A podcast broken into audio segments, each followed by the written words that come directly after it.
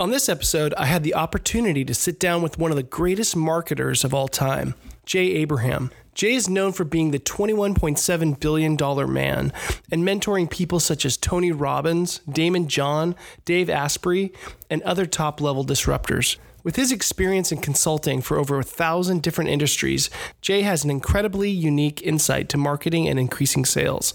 If you want to increase your jumbo referral sources and marketing skills, this is the episode you don't want to miss. Listen close as we speak about biohacking, Socratic listening, the importance of giving, and much more. Welcome to the Million Dollar Mortgage Experience Podcast. Listen in as CEO John Maddox of Fund Loans reveals tips, secrets, and origination ideas to fill your pipeline with million dollar opportunities. Welcome to the show, and thanks for letting me drop in here, Jay. Oh, come on, John. My pleasure, and uh, hope I can add value. Awesome. Well, let's talk talk about mindset. I know, um, you know, for me, uh, getting up in the morning, having gratitude is really important. One of the things I do every day when I get up is, as soon as my feet hit the ground, I say thank you, like the two words when I hit.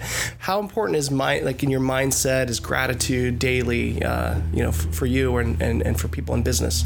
Well, I think it, it's not only is it important, but having a perspective that you appreciate all of humanity. You got to really say that everybody has relevance, everyone has value, Right. And uh, gratitude and humility uh, doesn't mean that you're not competent and you don't have great sense of your ability, but humility, humanity, gratitude is a driving force, I think, of great achievement. When you start getting hubris, when you start getting arrogant, then you stop really being able to be effective.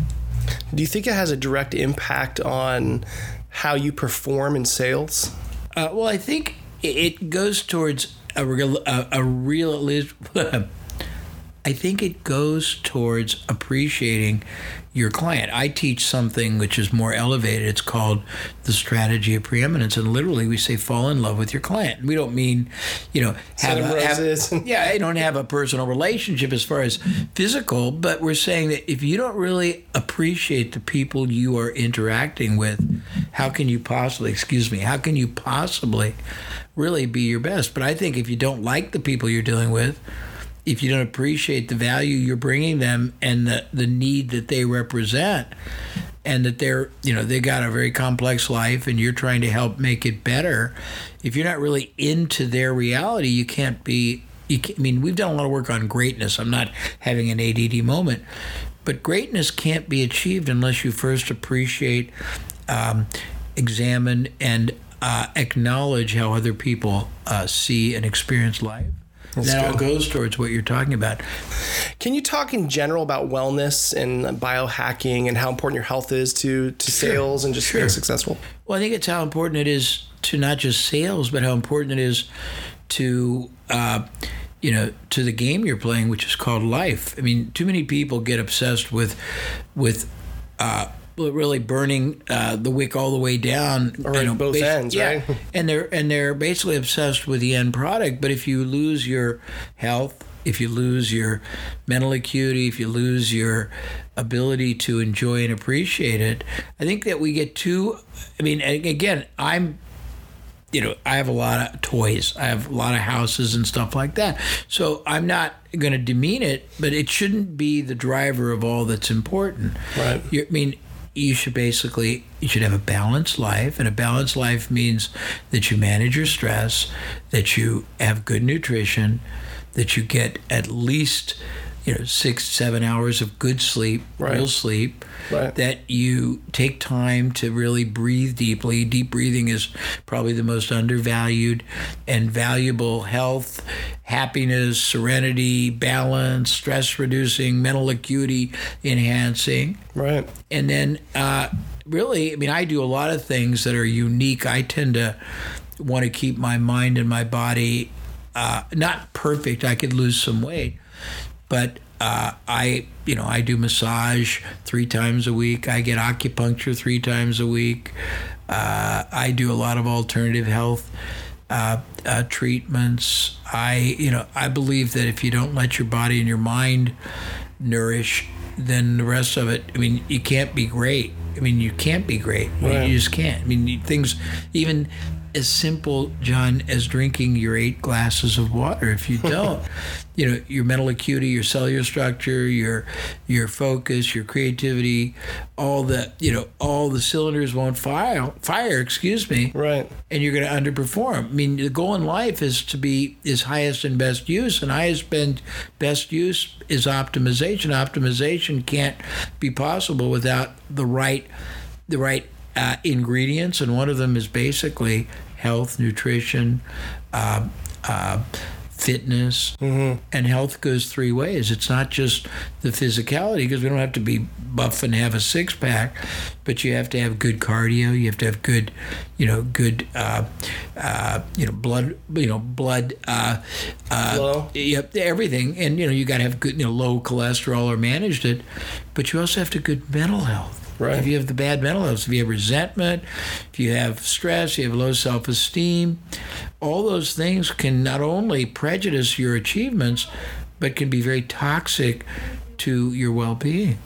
I agree. It resonates with me because I think of, you know, when you fly on an airplane, sometimes you hear, you know, if they're in the event of a, ca- Yeah, you know, yeah, yeah. catastrophe or something, you know, to put your mask on first, then put it on the small children. We always have a tendency to take care of everything else around us and we forget to take care of ourselves first. If we suffer, you know, we we aren't taking care of ourselves first, then the rest is going to I mean, is it similar to that? Do you see see a Well, correlation? very well. I mean, I think that we want to be Joan of Arc, but I think if you're not good for yourself, you can't be good for anyone else. That's good. and and it's not selfish it's not arrogant it's not egotistical it's not any of that it's just it's just pragmatic Yeah. you, you mean what kind of a provider what kind of a of a of, of a companion uh, spouse significant other lover parent friend can you be Right. if you're all screwed up Yeah. and so the first thing is get yourself mentally, physically, you know,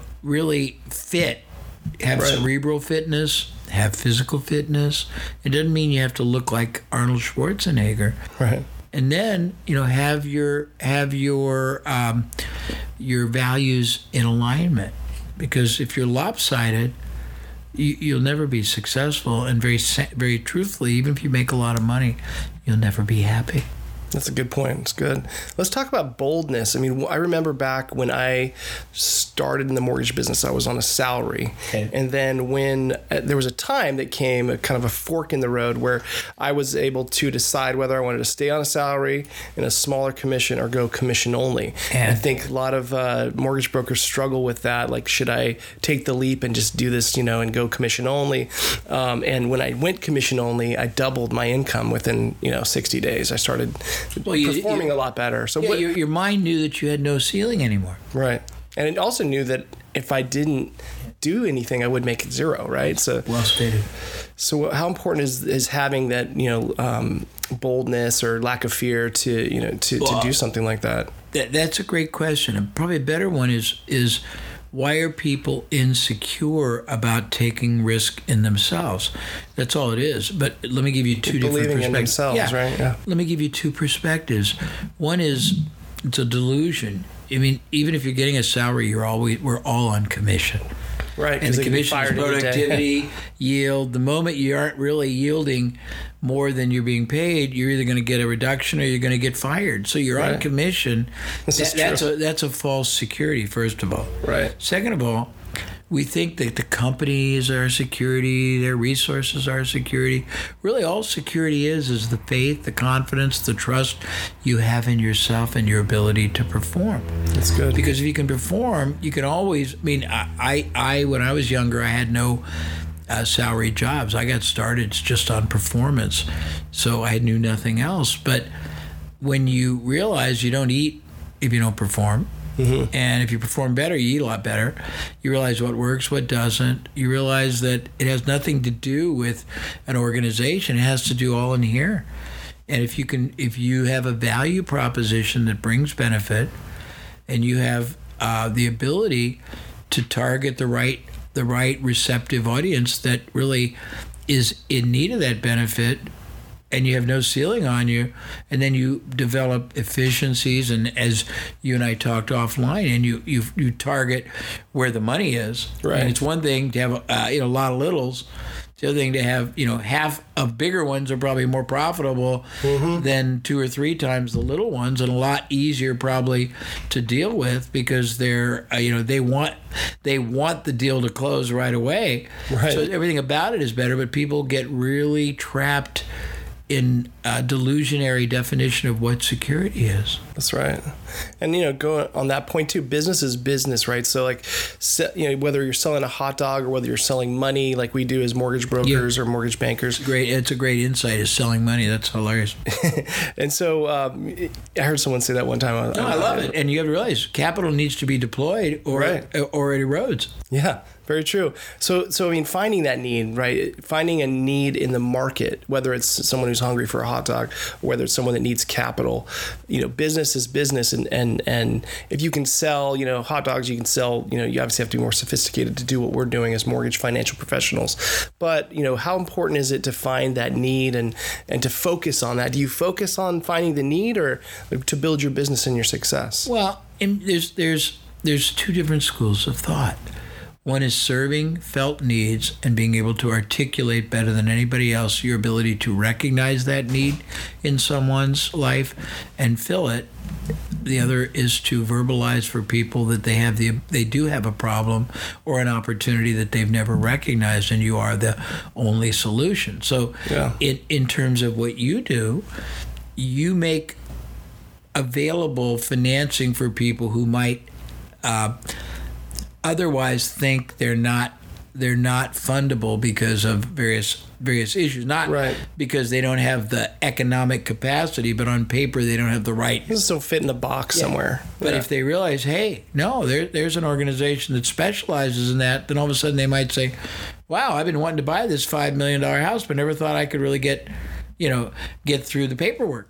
Right. so you so it's two different but the point is there are people that recognize it and they they want to find the best solution for the problem they know has a solution and then there are people that don't even know they have the problem or the flip is the opportunity and the person that says hey you got the ability to do this you don't know it. I mean uh, that's equally as valuable and you can go either way.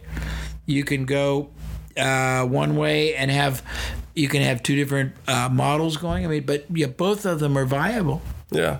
I mean, getting the awareness and getting the word out of what you do, right, is so important. Like, I heard someone say one time, marketing is like, you know, like winking at a girl in the dark. Like, you may, That's a very you may know what you're doing. If you're not marketing, you're you're winking at a girl in the dark. You may know what you're doing, but you know, no one else does, right? Uh, yes, but without being um, uh, seen, seeming a little onerous, marketing that doesn't really offer a distinctive advantage, benefit, outcome that is superior to basically, you know, the the maddening cloud, crowd is basically throwing um, mud into uh, quicksand. I mean, it doesn't even it, you can't even tell. Right. So you have to know how to market, what to market, how to distinguish, differentiate yourself, your value proposition, and make your offer so irresistible that at least it'll initiate, you know, conversation and dialogue. That's great, and and you know a lot of mortgage brokers, they're they're like the David and Goliath, right? You've got banks that are like Citibank and Bank of America, and Right. these big major, you know, big banks. They're out there marketing like crazy on news and Yes. and and and uh, everywhere you see, you know, on billboards and and and online. But you know, how does a mortgage broker um, differentiate themselves and and stand out? You know, when they're just a small, you know, few people versus you know the marketing budget of like millions of dollars, like a big bank. It's a wonderful question, but to answer it simply in a minute or two would be a disservice to the the profundity of the answer. But I'll give you a couple of of filaments in there. The first thing is there's a misnomer. Big is intimidating, complex, convoluted, impersonal. Uh, you know, it's so it's it's uh, sterile you have a great there's a concept in marketing called the aikido school of marketing. And if you don't know what aikido is or if your viewers don't it's basically a martial arts uh, category that uses the power of the enemy against the enemy. So if you start in saying the negative doesn't have to be negative it can be a positive. Interesting. for example, if you say, look, you have a lot of options out there, but have you ever tried to even get a human being on a bank phone? have you ever sat down and tried to start the process of any kind of a financial, even opening an account, lending them money Right. as opposed to borrowing? And you start and saying it's doable. Yeah. They do it. But they they uh, will put you through such arduous, and they're not going to give you a great rate. That's not what they're not in business to give you a great deal. They're in business to make the maximum amount of profit they can on you Yeah. while you smile. And I'm not knocking it, just a clinical statement. I, on the other hand, I'm going to basically give you a market rate, but I'm going to care. I'm going to make it as easy as you can. I'm going to make it as quick as you can. I'm not Right. going to treat you like you're basically a piece of meat, et cetera, et cetera, et cetera. Give them a better service. Yeah, and you show them reasons why, and then you prove it. You have to prove it. If you just make a declaratory statement to somebody and you can't provide some kind of a reference example, but one of the greatest overlooked powerful tools in the world is the use of metaphors, similes, uh, um, analogies. We talked earlier about uh, religion and all religions doesn't matter christian jewish you know mid-eastern they all make their point by parables mm-hmm. and if people don't use analogies to say i am to this what blank is to that so that people can immediately see your advantage Right. and you should be the one to educate people. You should be the one to guide people. I believe everyone should function as the most trusted advisor in someone's life in the category, irrespective of whether they, they do business right now with you or not, although they will if you take that role because you'll stand out so strongly. And you should be the only viable solution they see because of what you do and how you do it and the things you're able to resonate, represent, and convey. That's good. And that goes kind of back to what you might have been saying, saying earlier about, you know, falling in love with your client or showing you care. There's like a big care, you know, if you if you show that caring side, then all that other stuff is going to come easy. Yeah, well, it, it's why. I mean, there, there's there's a overlapping universal three words that that transcend almost everything in our life. The reason why. Why should I, first of all, do business with you? Mm-hmm. Why do you, not just as an individual, but whomever you represent, why should I trust you? Mm-hmm. Why should I favor you over? And there's there's there's always options. Option one is alternative providers. Right. Option two is doing nothing. Mm-hmm. Uh, and so, or option three, it depends on the deal. If it's an investment property, getting you know private investors. Right. So why should I choose your option and the option that has you at the helm? And if you can't answer that, you should go back to the drawing board. There's very powerful ways. I mean, I, That's I, a good I can take any of these subjects, by the way, and I'll be happy to, John, if you want to, at a later date, do a whole, you know, 20 or 30 minutes on any one of them because they're worth it.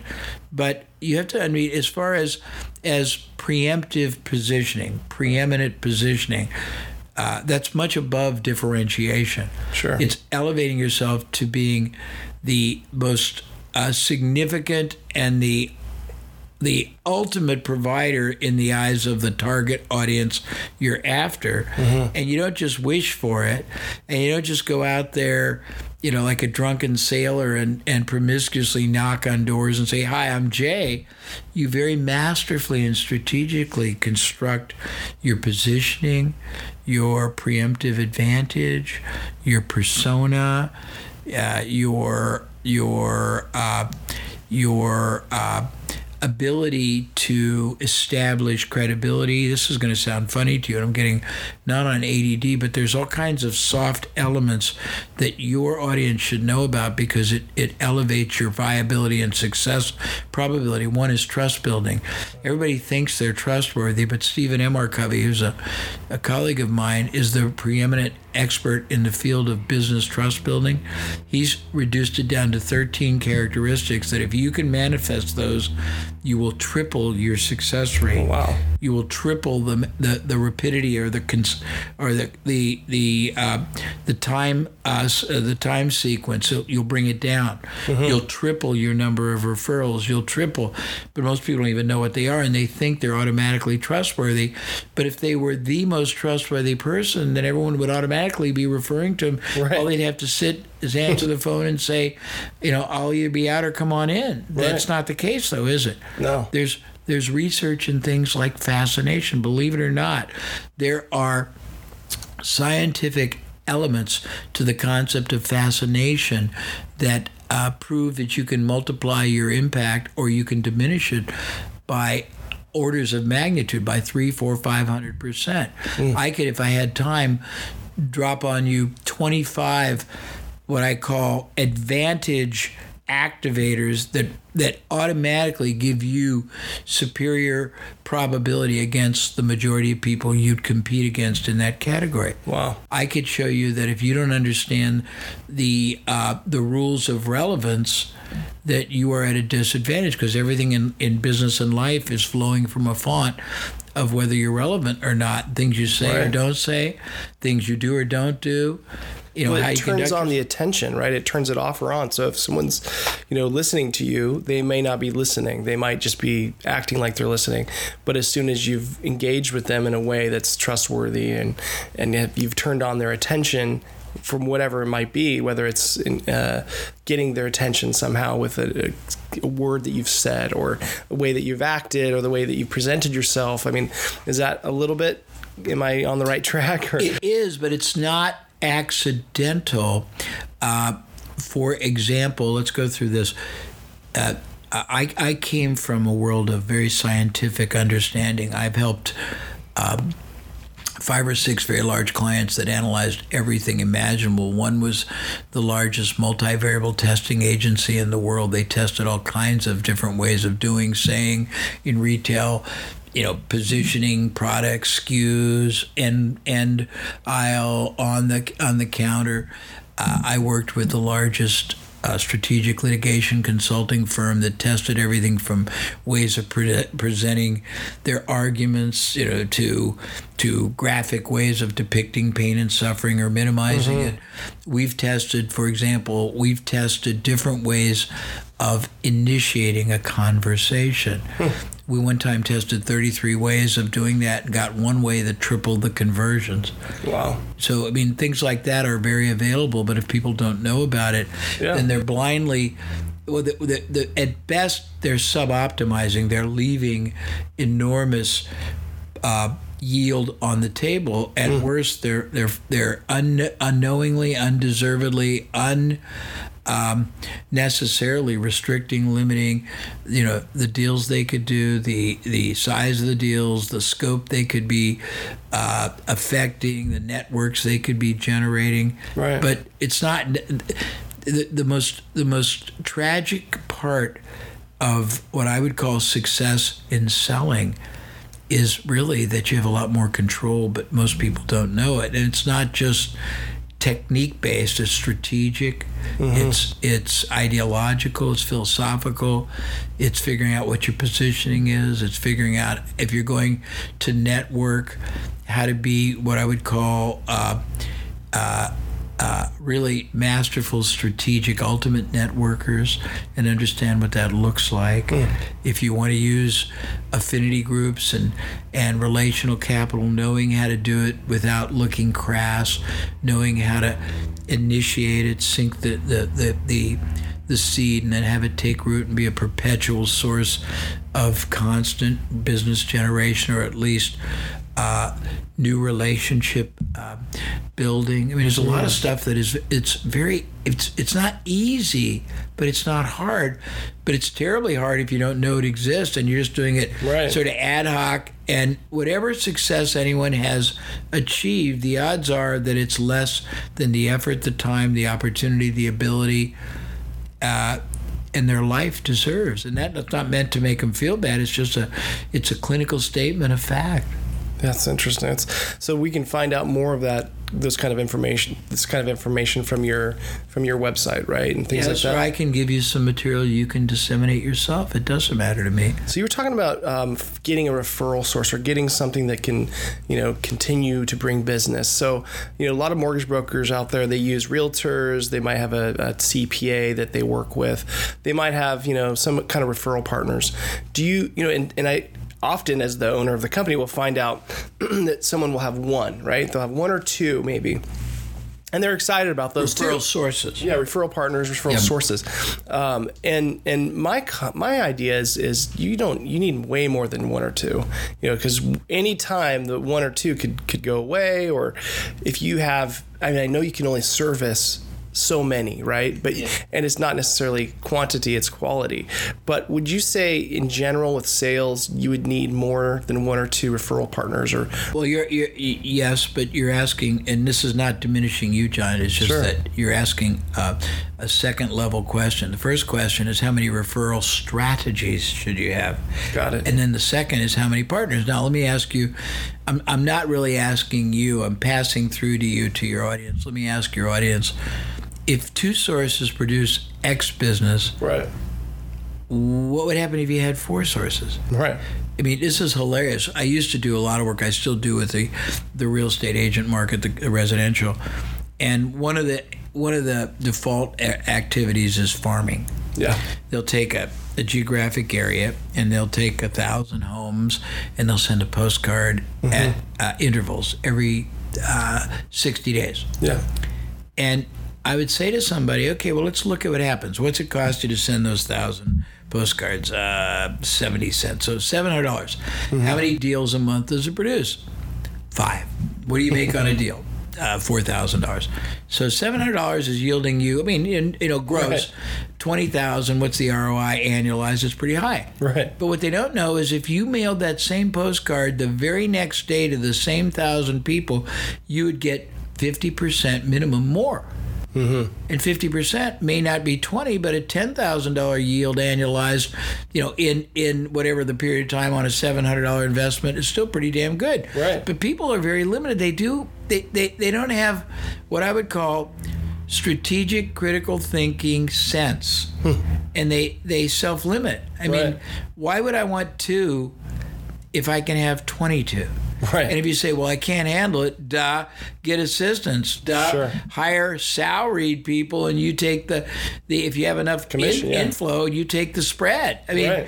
it's just a pragmatic strategic business but people go well i've got two sources and they get to a point it, what happens is when you start out they'll work like mad then two or three will come through and they'll start making money and then it's not fun always if you don't have the right mindset trying to go out and stimulate referrals or endorsers or you know reference or or sourcing um, uh, uh, people and, and, and entities. So it's easier to you know to do you know to deflect that and default and just basically take the business. But that's the dumbest thing in the world. If you're great at building referral sources you should be doing that all day long and just have a team that does all the the heavy lifting. I mean to Right. me most people self-limit and i i live in a world that has has I, I've I've uh, John worked with a thousand industries, and I'm just making that Sure. not as as a brash statement. It's a it's a just a statement of fact. But when you've looked at a thousand industries, you see how many different strategies, approaches, levels of achievement are possible from time, effort, opportunity, individuals, capital, back to referrals. One of the most hilarious things in the world, and maybe not all of your of your viewers or your or your colleagues, but many of them spend money on marketing. Yeah, they'll run an ad or they'll be on uh, you know some social or search or something localized or national or whatever they're licensed to do.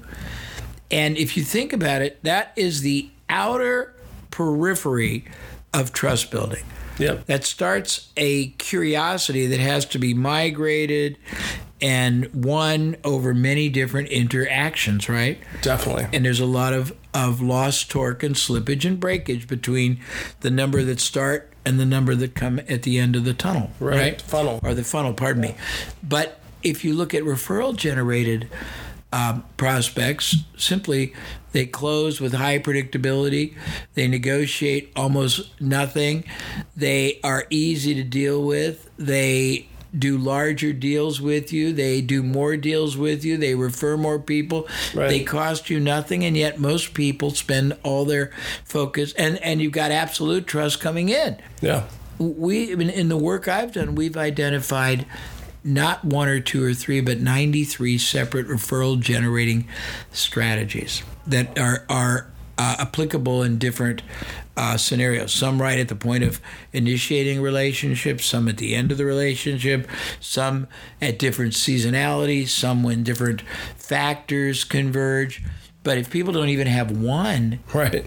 and if somebody has one or two referral sources and it's making them a living and they don't have enough, um, this is not meant to demean anybody, but enough strategic logic to realize that if two brings in X, four may bring in 4x, but it might also have a uh, geometric effect because when you start getting multiple uh, referral sources, they start all basically impacting a lot of the same people. And if you hear Sure. about Jay Abraham, not from just one person, Right. but from five people, you say, I got to call Jay Abraham. Absolutely. People don't realize that. I mean, there's a lot of very, most all this is super logical, but most Right. people don't have strategic critical thinking. And you talked, I wanted to make an amended comment to something earlier. You said, most people don't know strategic listening.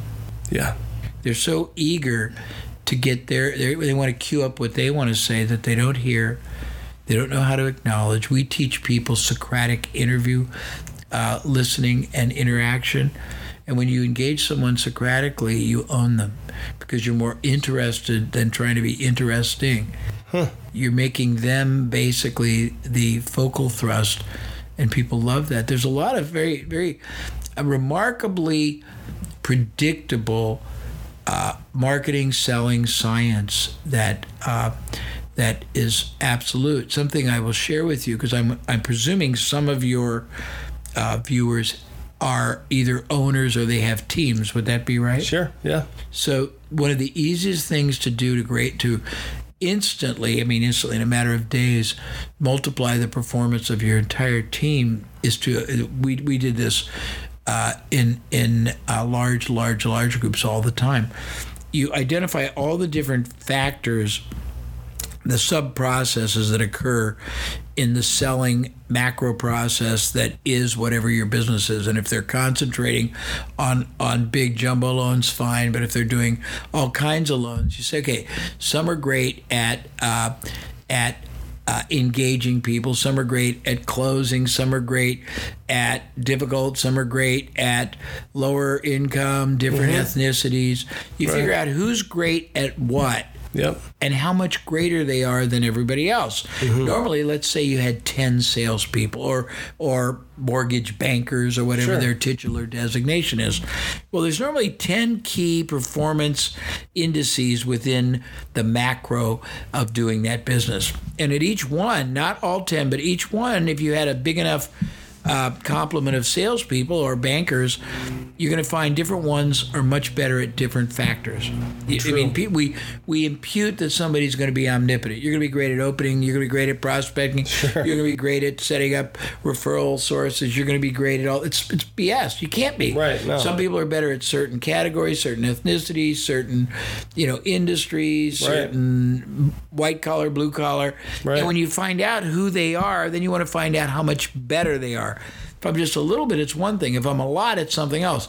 Usually it's 80 20. If you had 10 people, you're going to have two or three that are better at each of these categories. Right. If you interview them in a Socratic interview, and I don't have time here to explain it, but you can find out what they do consciously or subconsciously different. Their mindset, their style, their their their expressions, phraseology, pre uh, communications or, or processes. And if you do that in front of everybody else, it helps everybody else gain uh, a modicum of improvement. If you find someone who's absolutely you know, you know 300% better, you make that person the person that concentrates on that category. Right. If somebody's great at setting up referrals but isn't really great at doing the the details, then why in the God's name would you want him or her to be in the office if they can get the get the company 25 referral sources? That's all they should Yeah, do. you should have them out and not care that they're in the But chair. if you don't that- really know that, Yeah, you should can't optimize. I live in a world that's highest and best use of people, opportunities, skills, access, capital, intellectual capital. And if you don't know what that means, you can't optimize it. Now, it's a deeper com- it's a deeper conversation. Right. But it's all very accessible with somebody who wants to really understand it. Absolutely. Now I'm I'm fascinated by you have LinkedIn, right? You use do you use LinkedIn ever? I don't use it much, but I have it. I use it and I'm fascinated by how many emails I get or inbox, I forget what they're called. They're- People that want to connect. Yeah, and but what I'm fascinated by what I'm fascinated by is the amount of content that they put in their first email to me. It is it overwhelming? It's it's it's overwhelming and and and I can't imagine anyone would have time to read it all. There is research, and it's fascinating. People don't realize that the concept of variability is the greatest uh, advantage that anybody can have in any form of business if they understand it. And what that means is one approach versus another approach has variability. Right. We've seen one approach outproduce another by 21 times. Same access to the market, same email. Yeah. And normally, it, it, there's two there's two denominators. One is value. Yeah. The other is uh, is uh, content. And content doesn't have to be long. It has to be interesting. Yep. If I say, "Boy, I would love to connect," and I'm a, a real estate person in uh, Orange County, I don't really have a lot of value to you, do I? Maybe. But Well, but if I said uh, I would like to connect, I am I you know, I generate five times the referrals Yeah. of anybody. I'd love to share my concepts with you to see if it applies to you that's huge. as a gift. Yeah. Would you Would you want to talk to me? Yeah, in a second. Yeah. But, but that's just a hypothetical. But you can see you can see. You know, axiomatically, that that would outproduce the other. But people, I mean, this, I'll tell you something very important. is a great gift. People are strategically uh, they go they go uh, brain dead when Yeah. it comes to telephone uh, calls. People call people thinking they are going to get a live person. What do you think statistically the probability of getting a live person is? So low. Nobody likes to talk on the phone anymore. But here's the irony. So when somebody does not get a live person, they're abruptly go, oh, this is Jay, would you call me back? Or this is Jay, I'm calling about that, that paper I sent. And and if you think about it, and if you expect first and foremost to get a, a, a voicemail, and you have a strategic, provocative, very self-serving message that you can utter in less than 60 seconds, Right. you can double, triple, quadruple Right. the probability and the expediency of getting a, a response, and also the predisposition in their mind of being eager to listen to what you have to say. Those Right. kind of levers are, I mean, we've identified 161 levers Mm-hmm. in a business revenue system. Most people can't use, you know, uh, a tenth of them, but most people don't know one of them. Yeah. Interesting, isn't it? Very interesting. And and I, I think it's crazy that people don't look at an email and think, would I myself respond to this? You know, they'll they'll people happy to type up a long email, but they're not going to read an email from someone else that's the same type of long, you know, email, right? I mean, we when we go and market to our clients, like I think it's important to also reflect and say, would I would I respond to this, right? Well, there, there, and you hit on something. There's, there's a, a, a concept that we impose on every communication we do for clients, or I do for myself, and it's called "So what." If you got this, would it even have any value? right, And you have to realize that to you, it's all important. right, To me, who's getting a thousand or 5,000 bombarded uh, intrusions that I don't want into my mind Right. on a daily basis, I don't know you right. and you're intruding into the, the into the uh, you know, to the, you know, to the, uh, you know, the, the privacy of my life, and you want to basically, you want to own a piece of that mental real estate. Right. You better have something that either, either uh, benefits me, intrigues me, entertains me, Yeah. uh, provokes me, something. And if it's not, and and again, if here's the really bad bad uh, part about it, a lot of people might have found something that works, but what they don't know is it could be working twice or thrice as well. True. There are people who basically troll all day on LinkedIn Yeah. And they get and they're happy. I mean, it's hilarious. When the internet first started, people would come to me and say, "Jay, I'm getting twenty five thousand opt-ins every month, and I'm converting, you know, one and a half percent. I need to figure out how to get forty thousand. And I would go, "Why?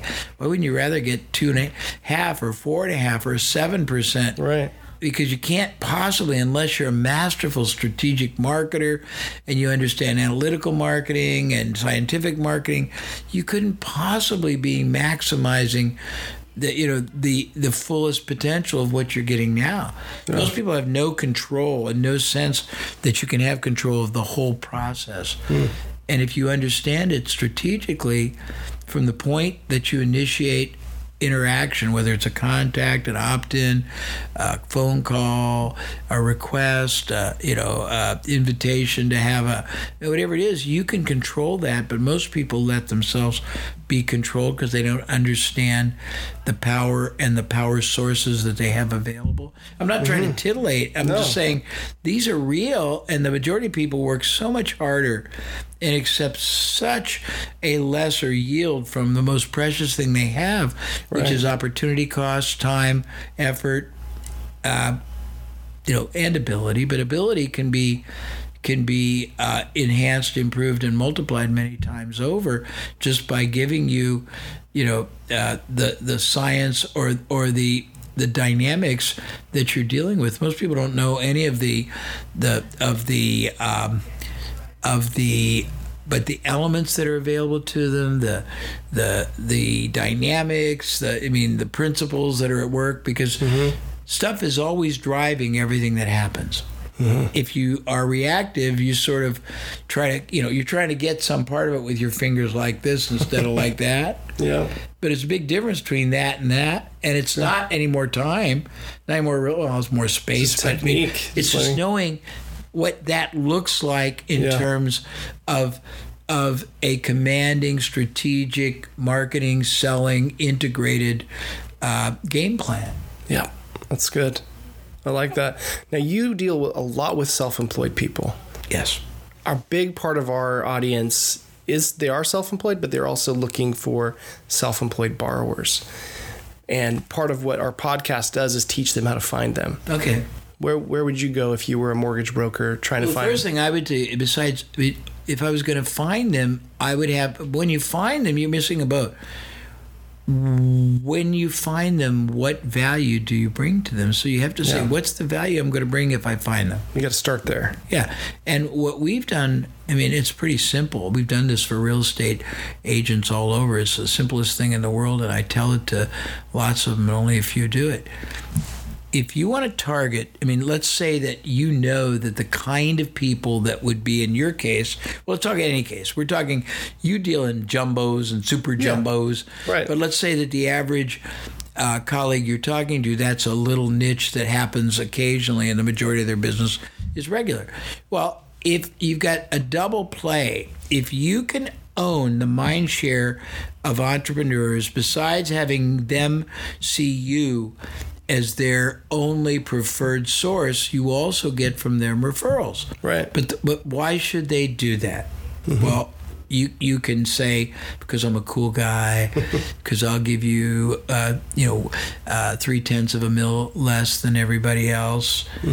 Uh, that's probably not it. But if you bring value to them, uh, what I say is the things I'm sharing with your audience right now are are just outer periphery of what's possible from for an entrepreneur with his or her business. If I were someone and I wanted to own mind share of a market or an industry or profiles, and they were entrepreneurs or professionals, I would invest in helping them be more successful.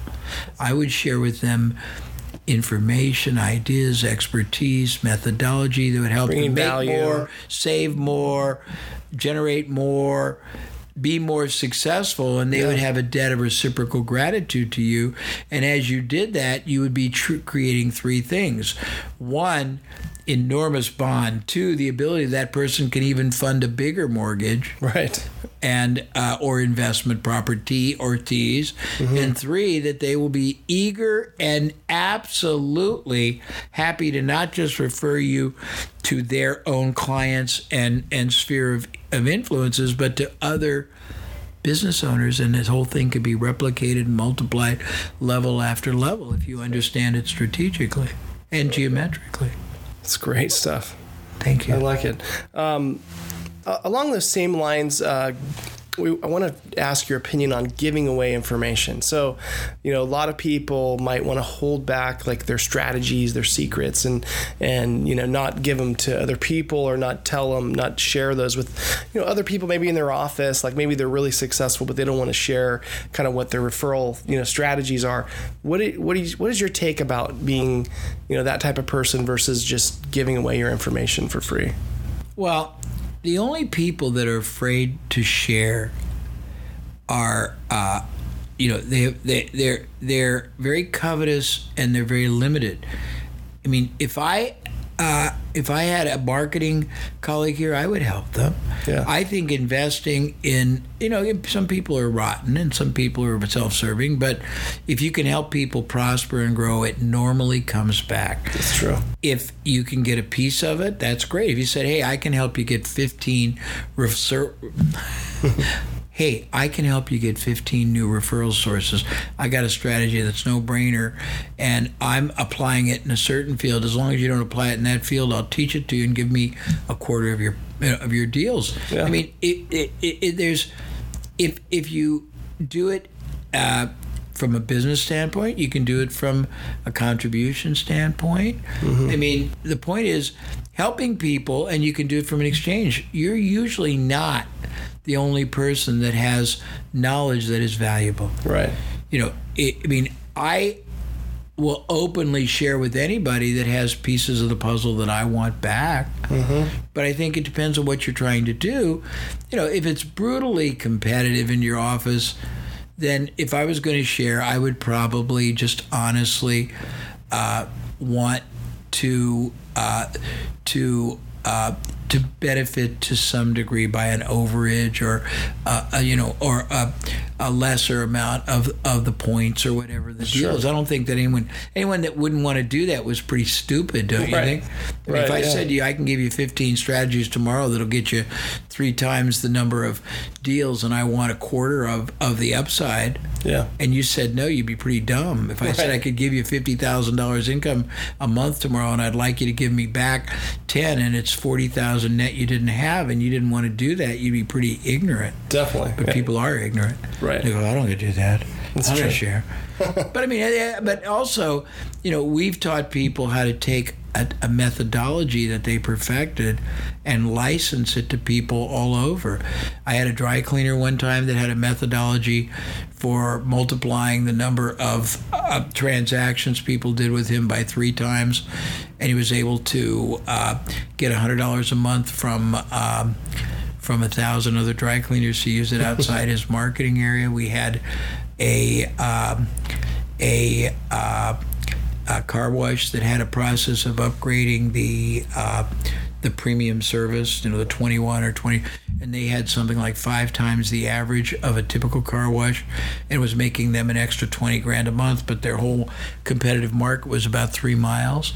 Outside of that, it didn't matter. So we got 2,000 car washes to pay them $200 a month to use it. Wow. And so they're making 20 money. grand in themselves and they're making 400 grand by sharing it. Yeah. Uh, Mo Anderson, the person that, as a co chairman of, um, of uh, Keller Williams, she might have retired.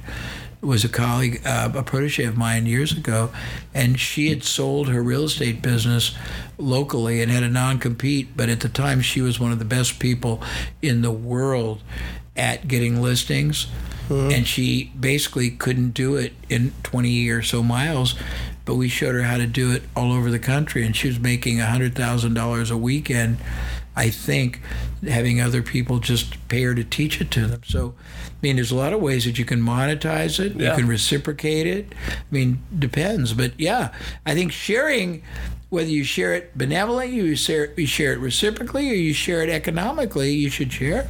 Yeah, I think that's good, right? But yeah, I think you should also try to model other people in parallel universes. Most people don't.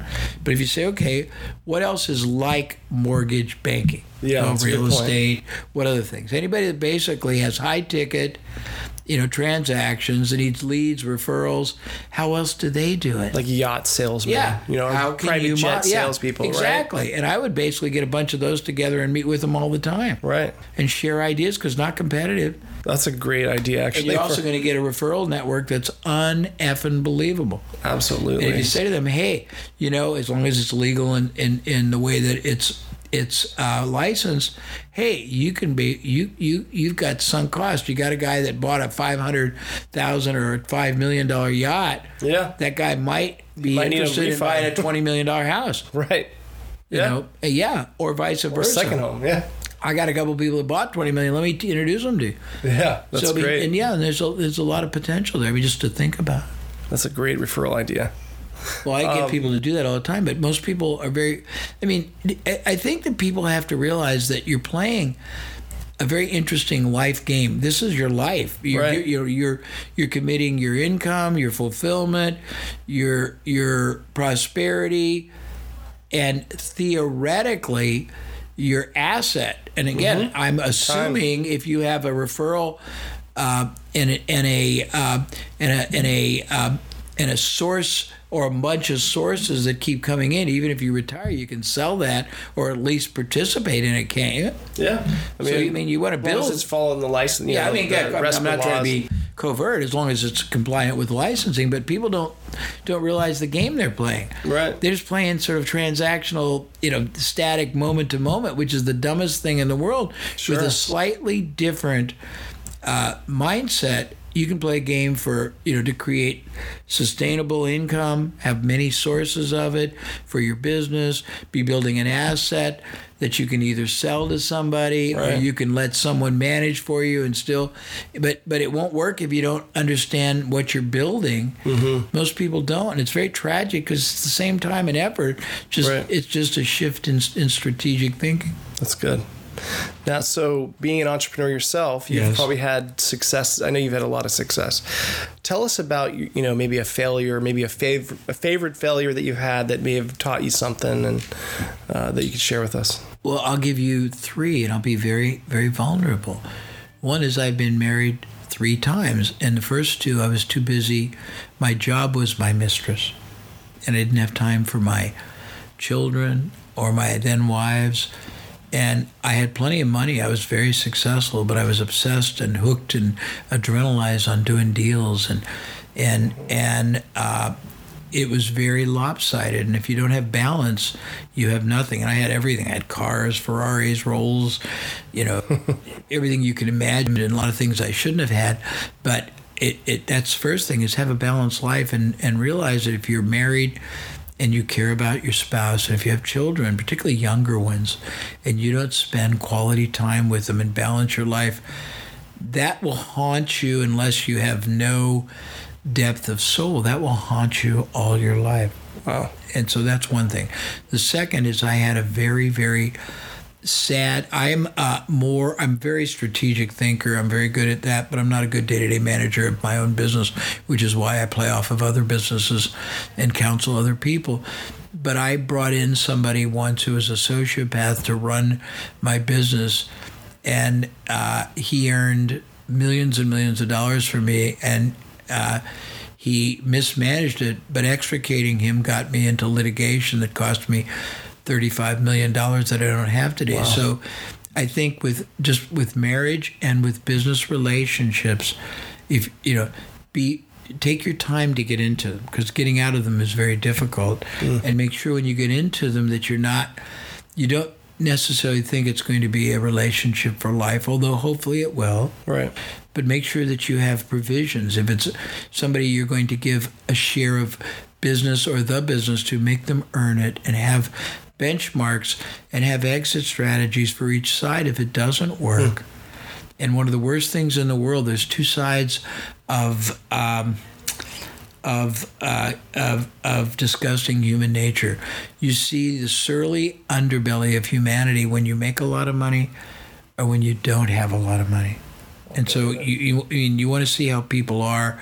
I always want people to show themselves during adverse times because everybody's happy when it's, but people get greedy Right. or we make somebody a partner thinking uh, we don't clarify what their role is going to be. And in the beginning, it's euphoric and we're, you know, uh, three musketeers or whatever. But then as it starts playing out and money starts earning, one person's getting his or her half and they may not be doing what the other person thinks they're doing. And then, and so you have to be very clear all the way through.